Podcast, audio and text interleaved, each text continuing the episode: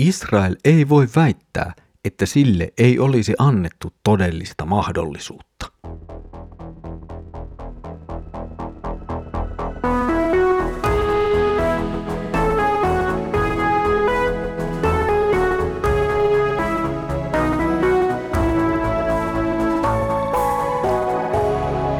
Tervetuloa taas mukaan kirjoitusten Paulus Raamattu podcastin pariin. Minä olen Mikko ja katselen teidän kanssanne nyt yhdessä profeetta Hosean kirjaa. Edellisellä kerralla saimme nähdä, miten Jumala ilmoittaa Assyrian valloittavan maan. Nyt hypätään jälleen äkisti toiseen näkökulmaan. Nimittäin nyt tuomion tilalle jälleen kerran tuleekin Jumalan armo ja Jumalan rakkaus. Luemme Hosean kirjan 11. luvun jakeet 8-11. Miten minä voisin hylätä sinut Efraim, jättää sinut Israel? Miten voisin hylätä sinut niin kuin hylkäsin Adaman, tehdä sinulle niin kuin tein Seboimille? Minun sydämeni heltyy, minut valtaa sääli. En anna vihani raivota, en enää tuhoa Efraimia. Minä olen Jumala, enkä ihminen.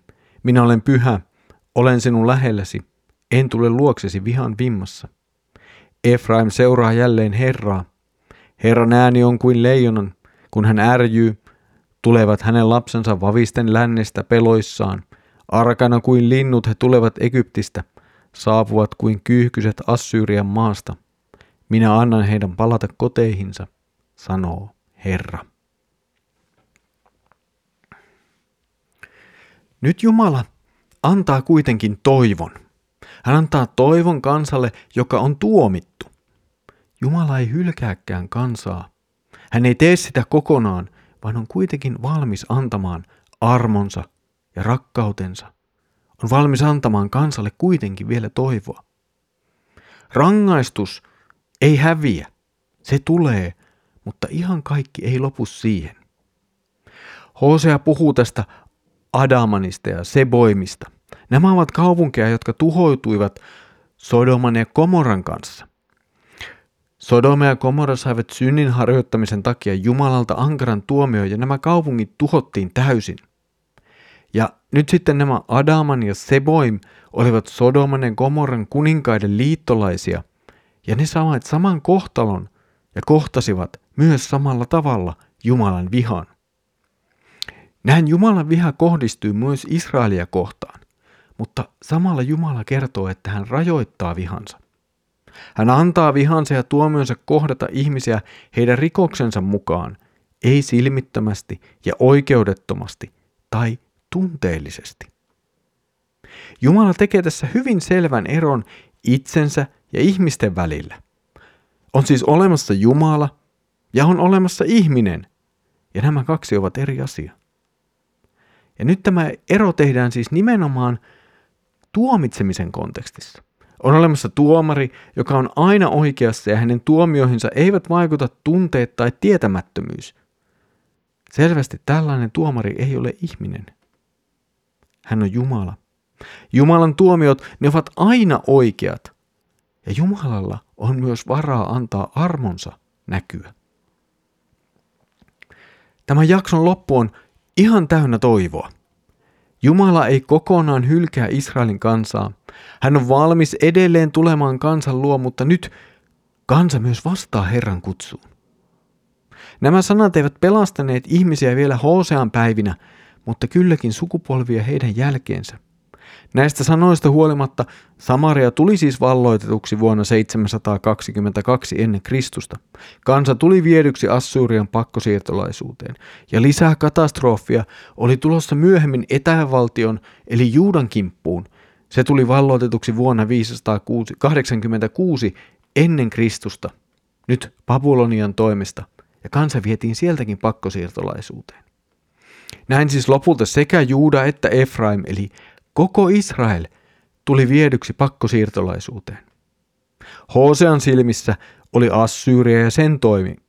Myöhemmät profeetat, kuten esimerkiksi Jeremia, puhuvat sitten taas etelävaltion ja Babylonian toimista.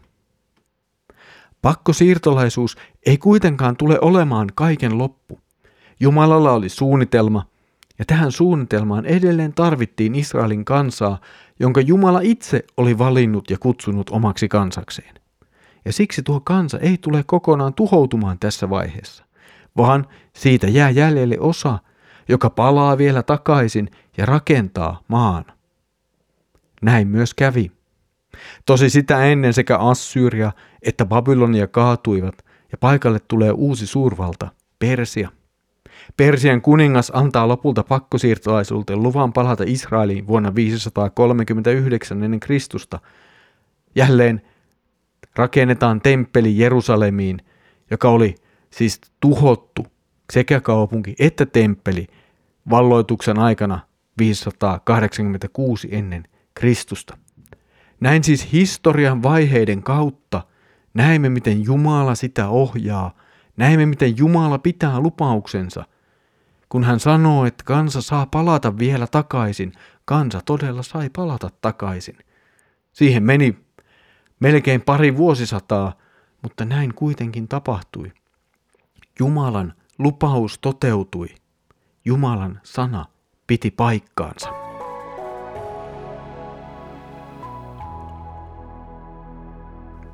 Jumala on sekä pyhä että armollinen. Se tulee erittäin hyvin selväksi tässä lyhyessä jaksossa.